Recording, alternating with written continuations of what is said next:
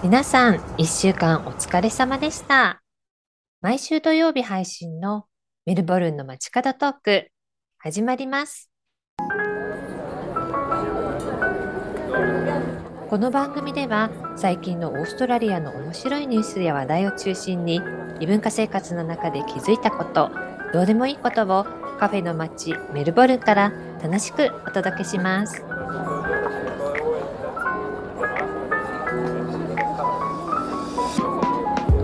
こんにちは。ゆらりくらり異文化生活を楽しんでいるメイプルです。どうもこんにちは。異文化生活流して流されてのまきじです。今日はですね、はい。えー海外に来て、まあオーストラリアに来て、うん。来てからまあこちらでの生活を経験したからこそ見えた日本のいいところ。うん、たくさんある。それをまあ話していこうかなって思うんですけれども、うん。ちょっとだけまああの話した時に割といっぱいあるんじゃないかっていうことで、もしかしたらだから前編と後編みたいな感じにはなってくるかもしれないんですけど、うんそうですね。うんうん。一応もう来た当初から感じたことっていうのとうんあとかなりの経験をしてから気づいたことそんな感じでお話が進めていけたらなって思うんですけどはい。はいどうでしょうかねそんな感じで。ね。うん。で私の方はまずオーストラリアに来たばかりの時に思ったのがうん。とにかく日本にいた時にはごく普通にあったものがあのオーストラリアに来たらなかったっていうことであの衝撃を受けたんですね。ねどんなものがあるかっていうとあのメイク落としあ。そうあと生理用のパンツ、ああ、なかったね。あと北海道。ああ、な。今はね、うん何でもあるけど。そう当時はなくってでもこういったものって日本では普通にうん。あったじゃないですか。だからこれってあの全世界に私共通してあるものだと思い込んでたんですけどオーストラリアに来たらないんで探しまくりましたよね特にメイク落とし。メイク落としって何にもなかった？なんなか、かった気がする。あのクレンザーっていう形で洗顔剤っていうのは結局あってでどういうもので落とすのかって当時あの知り合いのオーストラリア人に聞いたらうん。日本でいうあのポンズってあるじゃないですうん。か。コールドクリームっていう。そうコールドクリーム、うん。あのああいうのを塗ってそれで拭き取るっていうあそういう感じだったんですよね。それで結局日本のような気の利いたーうん。あのクリームタイプとかいろいろオイルタイプとか。オイルのタイプとうか、んうん。そういったものは一切なかったんですよね。うんうん。で仕方ないから私もコールドクリーム。あとなんかあの化粧水みたいなものがあんまりない。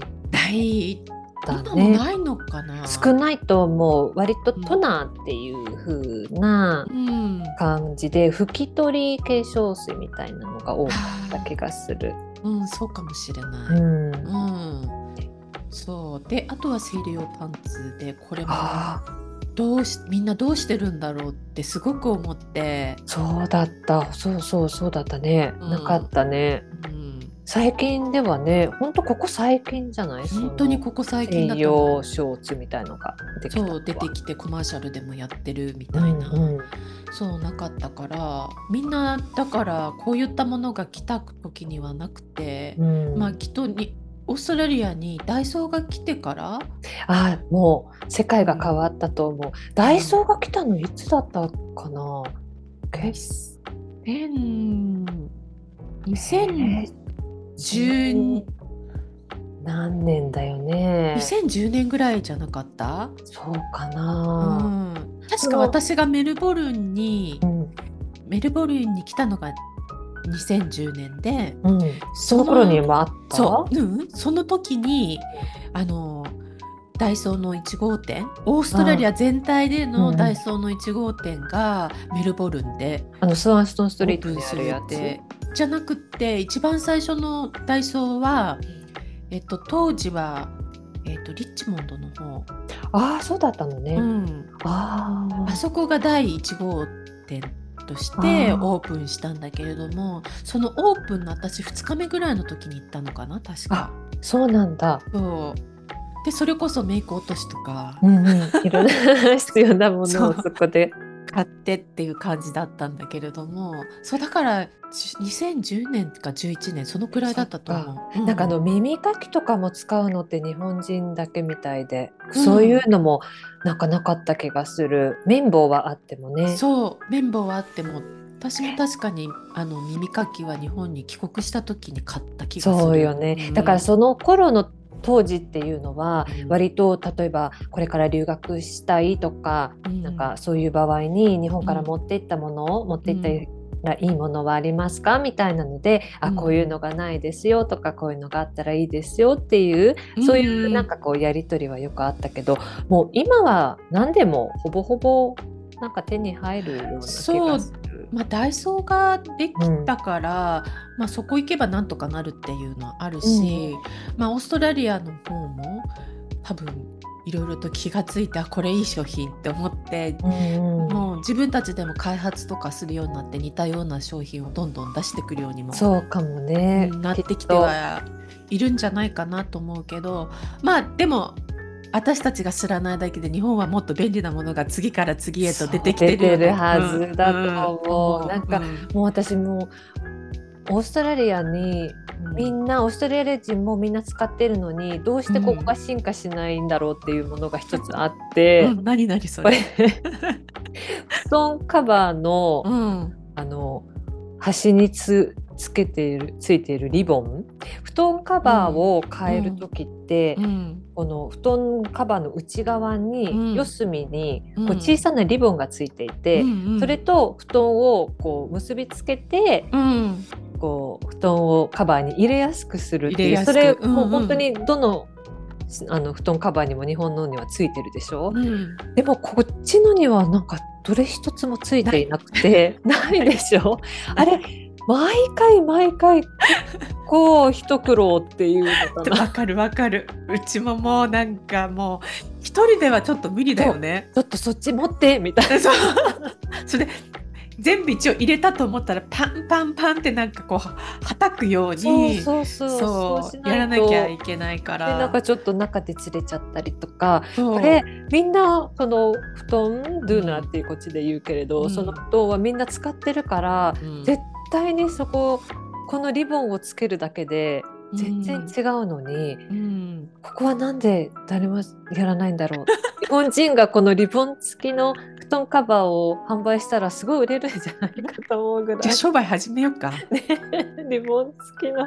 いやそうするとまたきっと王子たちがあこれは便利だと思って自分たちで開発し始めると思うけど。ねそううんなん。か、日本では当たり前だったけどうん。こっちに来て、日本人だけが使うものじゃないのにみんな結構苦労してんじゃないかなと思ったけど結局はうん。そういうことをあんまり気にしないし、うん。あこういうのがあった方が便利だなっていうところまで、うん。あんまり考えないっていうか、うん。まあなければないでしょうがないっていう風にうんなってるのかもしれない、だからダイソーとかできてみんなあこんなものがあるのってちょっとねだからうん。みんな、あの便利用品とか人気なのかもしれない、そう。ものが日本はいいものがたくそさんう便利で、便利なもの。うん、気の利くっていうかね、そういったものが多いよね。うん。そう。他には何かあるかな日本の。いいとこ。うん。うん。え、ものでってこと？うん何か。うんとね、私これはあのエピソードの6のやったもの負けのところでうん少し話したことなんだけれどもええ。あの日本人はやっぱり時間技術っていうのをちゃんと守りますよね。もうたもの負け。そうちゃんとなんていうの遅れる場合っていうのはきちんと連絡するし私はこれあのブリスベンに住んでいた時にあの業者さん連絡したのは旦那だけれども、あの来てもらわなきゃいけなくて木曜日っていう風にうんうん約束したんですよ。うんで木曜日ずっと一日中待ってたのに全然来なくて何度もそれでその人に連絡を入れるんだけれども、帰ってこない。出ないしそれに返事も返ってこないしっていうんでああきっと忘れちゃったねみたいな感じでそれでも う何て言うのかな次のところっていうか探したりして連絡取り始めてたんだけど、そしてやっとその人が来たのがその週じゃなくて翌週の土曜日に来たんですよ。えもう木曜日も過ぎちゃってるってこと？一そう。週間以上。1週間以上過ぎて翌週の土曜日にいきなり来て遅れちゃってごめんねみたいなその間何も遅れますの連絡も何もなくなく。突然土曜日突然土曜日に来たの。それで「えっ?」てうちの旦那もうそんな他のね業者さんにうん。やってもらったみたいな感じだったんだけどでもなんかやっぱり OG 同士なんていうのかなその辺。こう理解理解。し合ってるのかよくわかんないけど一応じゃああの来てくれたからじゃあ見積もりお願いしようかなみたいな話になってって。よくわかんない。もう任せるわみたいな感じで。こっちはちょっと怒りとか「えなんでなんで?」みたいな感じだったんだけど。えー、なんかね連絡具もないっていうのがあれよね。なんかその修理とか？そういうのを頼んでうん。で「あじゃあいついつ行きます」って言って「何時頃ですか?」って「あ9時から4時の間に行きます」え？9時から4時の間ってそれ1日待ってんの。そう。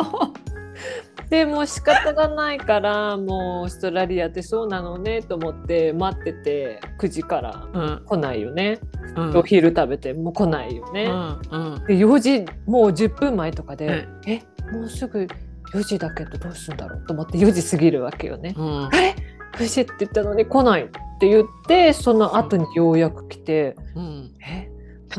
9時から4時の間って言って5時ぐらいに来るのはどういうことみたいな。そうオーストラリアあるある まあ私のケースはその日に来たからいいけどね。マキそうジェイさん翌週以降っていうそういう。そうあるいはその9時から4時って言っておきながら、うん8時半に来るなんていうことも 慌てちゃうね。準備してないんですけどう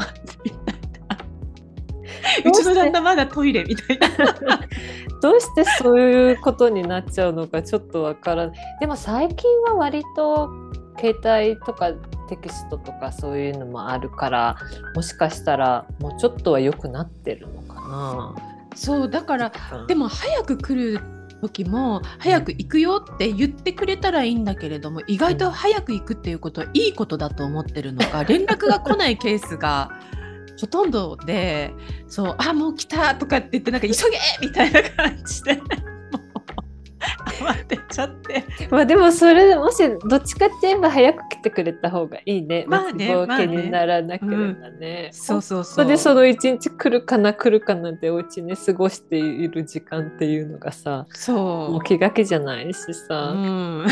確かにね。ほんとなんかね時間通り、時間通りっていうので本当きっとまあ時間に関しては感覚が、違うよね、うんきっ違うとと思う。もうだって日本は本当に電車だってオンタイムに来るしそうだね。もしじそうだね。あれ？うん自分の時計を見て、うんあれ？なんか電車が遅れてると思ったら自分の時計が壊れてるかもよみたいな、なんかそういう なんかジョークもあるぐらい日本はオンタイムに来るっていう。確かに。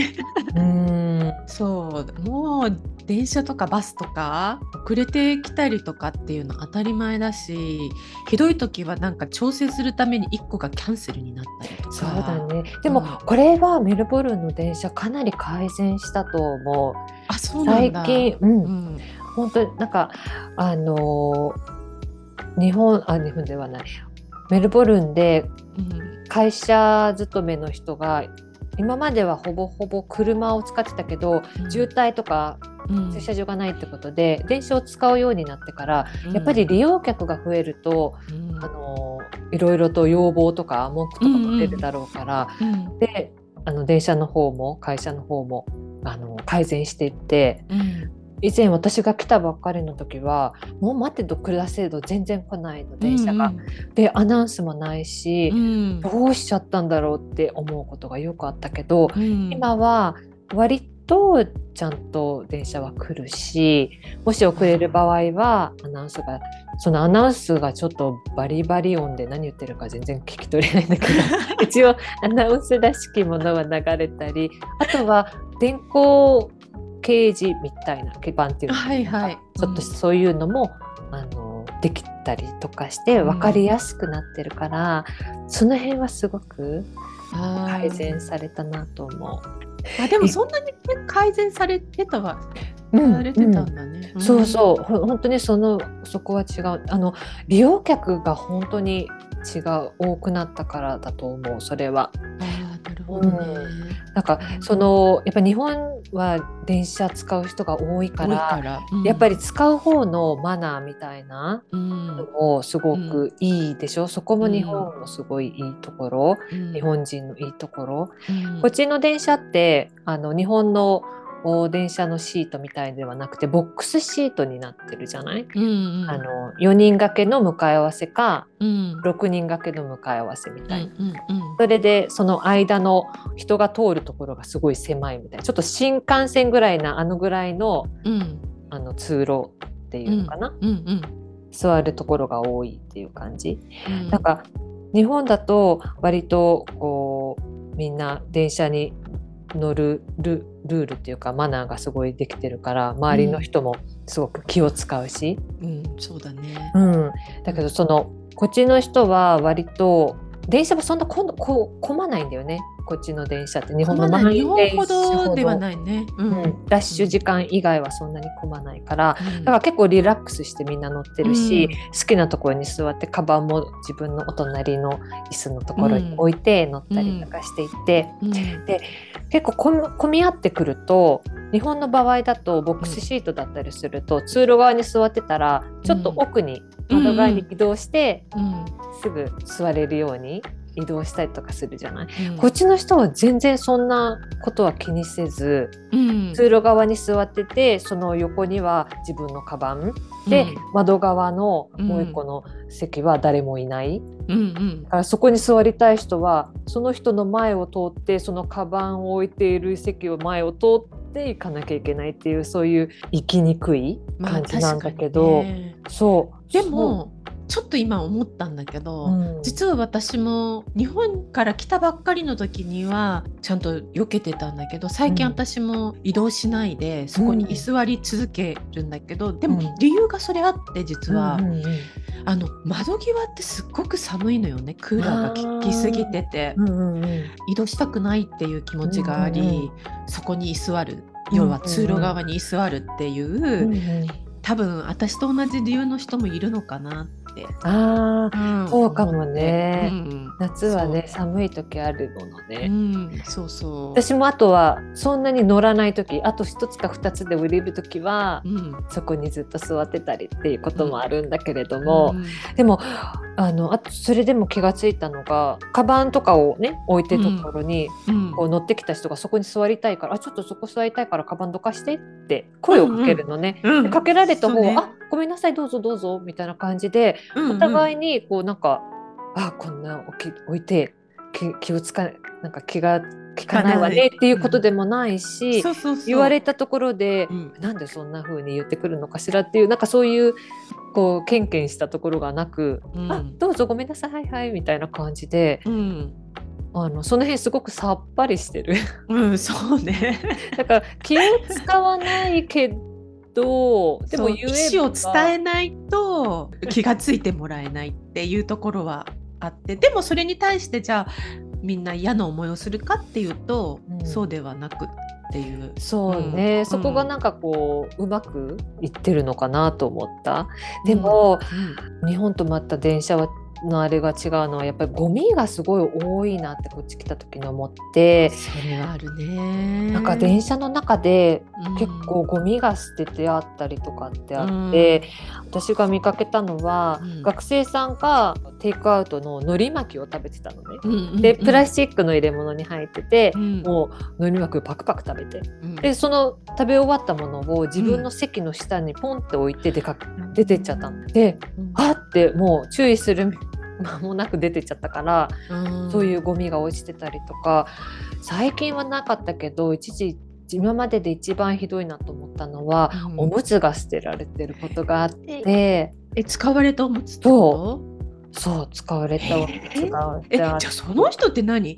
電車の中でおおむつ交換して赤ちゃんかなんか。多分でそうだと思う。置いてっちゃったうちの電車ってちょっとあの車両の一番後ろ側って、うん。なんかこうちょっとこう2人掛けとボックスと、うんうなんうん。わかるわかる、ね、ちょっうん。と説明が難しいんだけど、スペースがあるからね。そうそう、だからあんまり人が目がつかないような感じになってるから、うん。多分そこでねおむつ替えたのかなと思うけどそのまま捨てて。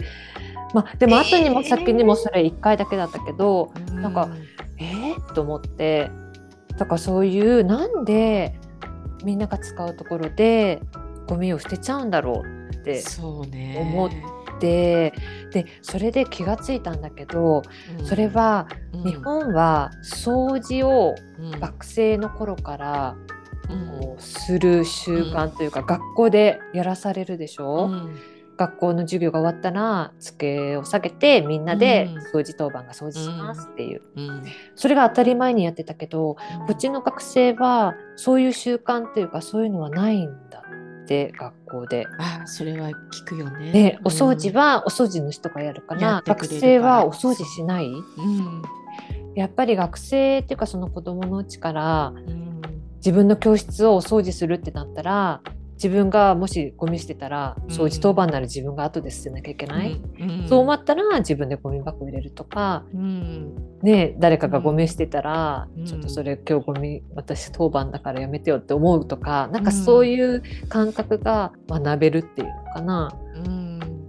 そうそれだからちょっとみんながみんなゴミを捨てちゃうわけじゃないけど、うん。中にはそういう子も出てきちゃうのかなと思ってだからこう、ね。日本のその掃除、えーっていうのは教育の一環としてうん。こっちも取り入れたらいいんじゃないかなってすごく思った。まあでもあんまり気利かしてやりすぎるとねあの、うん。あ彼女は掃除が好きなんだ。そうだったそうだったそうでしたほどほどに。ほどほどにということうで、まあ来た当初にまず感じたことっていうのは、うん。そんな感じかな。そううん、ねま長年の経験を得てうん。違いというか日本いいなって思ったこともあるけれども、うん。それはまたうん。次回次回に。後編っていうことで話したいと思います。はーい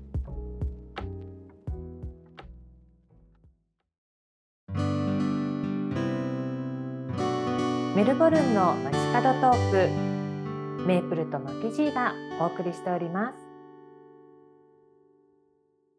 はい。では、今週行ったカフェコーナ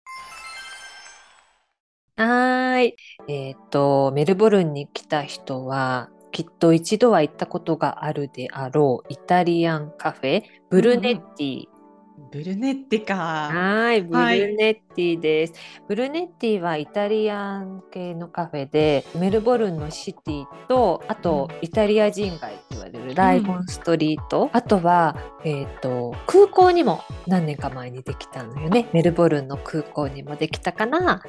そう。あのメルボルンに観光へ来たことがある人は、うんシティとか空港でお茶飲んだところがもしかしたらブルネッティだったかもしれない。ああ、そっか。うんもう私はあそこ最初行った時に、あ、なんか工事コーナーみたいって思って。だから、あ、メルボルンの工事コーナーね。みたいな。入るとね、うん。あのケーキがずらーっと並んでいて、うん。もうカラフルなケーキ美味しそうなケーキがずらーっと並んでるから本当にうん。あの嬉しくなる甘いもの好きな私としては。う。ん。目が食べたくなっちゃうっていうか、そうそうそう。一個に決まらないよねなかなかあれって。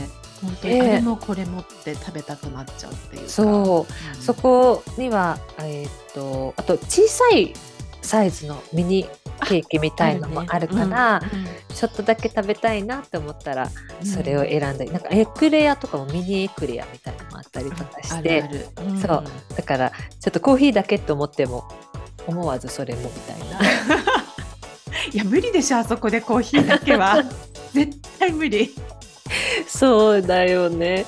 コーヒーだけでと思って行っても必ず買ってるもんね。何かね。ここはあのオープンしたのはライボンストリートが、えー、と1号店なのかな。でも今あるところとはまた別のところに確かあったと思う。今あるライゴンストリートのブルネッティは何年か前に改装して広くなった状態なんだよね、なのでもともとはあの1974年にオープンって言ってたかな、それなりにじゃあ、うん、長いというかそう古うん。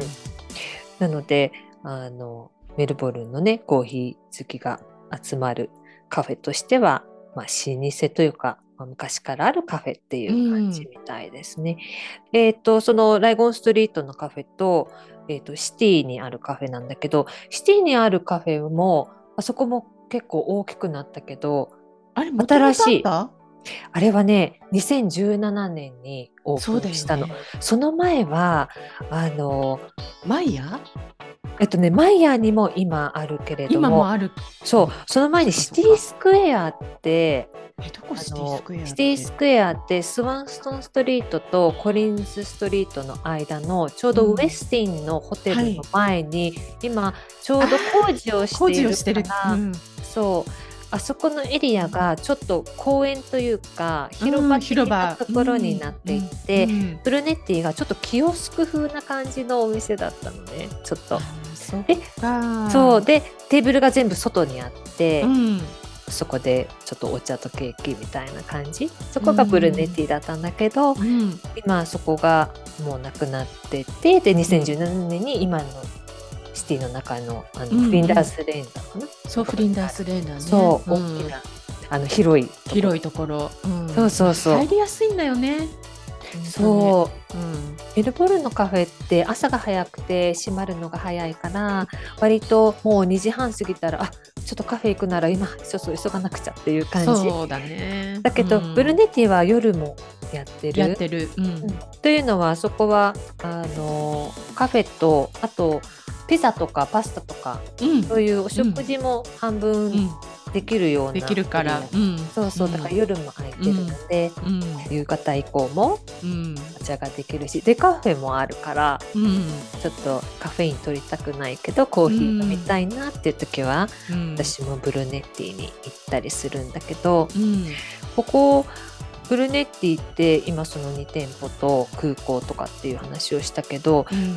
実はなんかあの経営者があの兄弟で最近その経営を一一人ずつは離れてっていうか何別々にやり始めたみたいでだからうん。よーく見ると、うん。そのライゴンストリートのうん。ブルネッティは、うん。ブルネッティクラシコって書いてあるのね。へー。ウェブサイトもインスタグラムも別別々。そうでシティの方にあるのは、々ってこえっとブルネッティオロっていうものかな？なんかそういうあれでちょっと会社経営が兄弟で別々でやってるんですって。へえ何か意見が合わなかったのかな。ねえ ちょっとファミリービジネスはいろいろある最。近私ライゴンの方は行ってないんだけれども、うん。うんどうなんだやっぱり色が違う感じなの？ちょっと何か置いてるものが違うとか何かこうちょっと色が違うっていうか。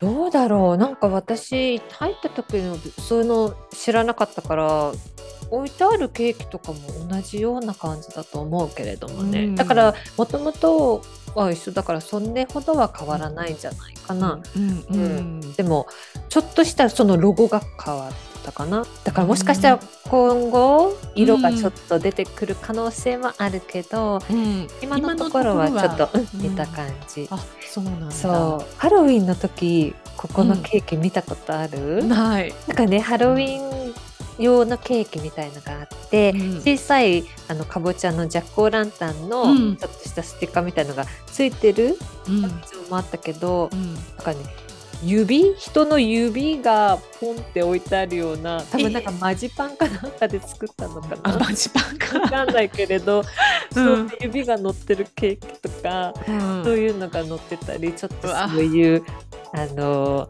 えそれは結構リアリティがあるっていう感じなの、うんうんそれともあくもうなんかあくまでもあケーキだなってわかるレベルの？まあ、ケーキの上に乗ってるからケーキなんだけど、うん。でもいやちょっと指が乗ってるって感じだった。あへえそうあちょっと本今年見に行ってみようかな、そうハロウィンの時はちょっとね、うん。なんかそういう工夫もされてた。そういうケーキがねそううん楽しめたりする、あのここは本当に入ってでケーキを見て選んでうん。で自分で席を取ってみたいなうん。スタイルだから、うん。あの割とあの観光で来て、うん。あんまりちょっと小さいカフェに入りにくいなって思う人でも入りやすい場所だし、ね、うん。すごくローカルの人たちもよく行くし観光の人にも行きやすい、うん。そしてケーキも美味しいし、うん。うん、っていうそういうお店なので。そうぜひメルボルンに来た人はそう一度行ってみるコジコナエブルネティエドぜひ。ぜひぜひ。今週もありがとうございました。はーいメプルさん、えー、と今週もまたお便りをいただきましたのあで嬉しいですありがね。とうござはいい、ます。ありがとうございます。レディオ39の管理人さんという方からはいメッセ、ージいただきました。ありがとうございます。ありがとうございます。メイプルさん、マキジーさん、こんばんは。いつも楽しく拝聴しております。レディオ39管理人と申します。番組へのエピソード7の感想を送りたく今回筆を取りました。OG バンドにまつわる話、大変興味深かったです。特に旦那様の幼なじみがチャーチのメンバーというのには驚きました。それにしてもお二人とも音楽もお詳しいのですね。また最初に買ったレコードの件も面白かったです。それでは次回の更新も楽しみにしております。で追伸私もピスタチオ味が好きですというお便りでした。おありがとうございます。ありがとうございます。ね、そうですね、えっと、エピソード7、7ではバンドのね、OG バンドのお話をしたんですけど、うん、うん別にまあ音楽詳しいっていうわけではないんですけどね。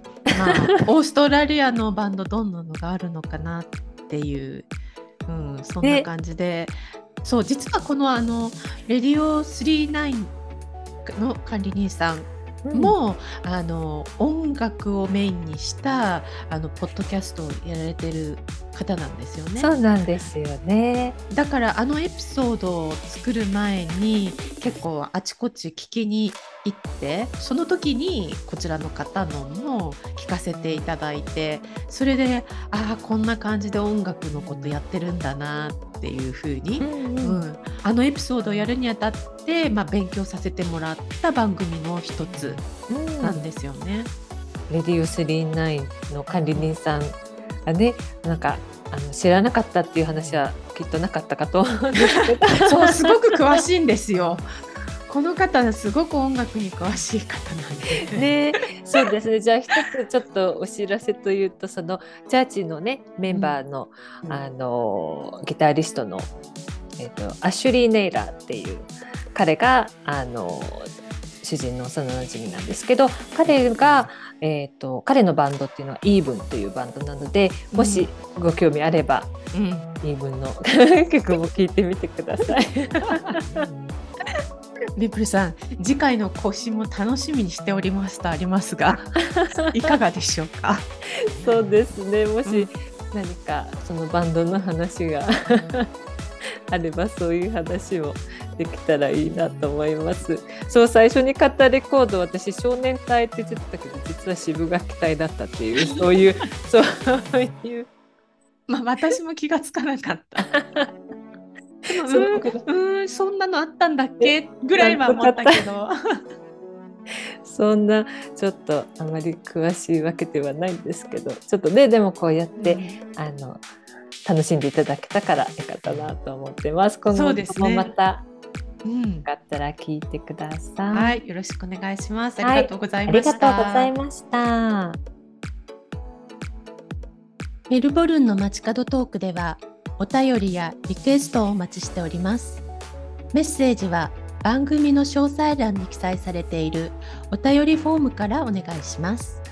このお便りフォームはラジオネームを記載できるようになっているので匿名で送信することができます。Twitter と Instagram もやっています。インスタグラムではリスナーの皆さんがビジュアル的に楽しみ理解できるように話した内容に関するものを随時アップしていますので機会があったらぜひ覗いてみてください。それと気に入っていただけたら番組のフォローお願いします。本日も最後までお付き合いいただきありがとうございました。お相手はメープルとマッケチーでした。それではまた来週。Have a good one!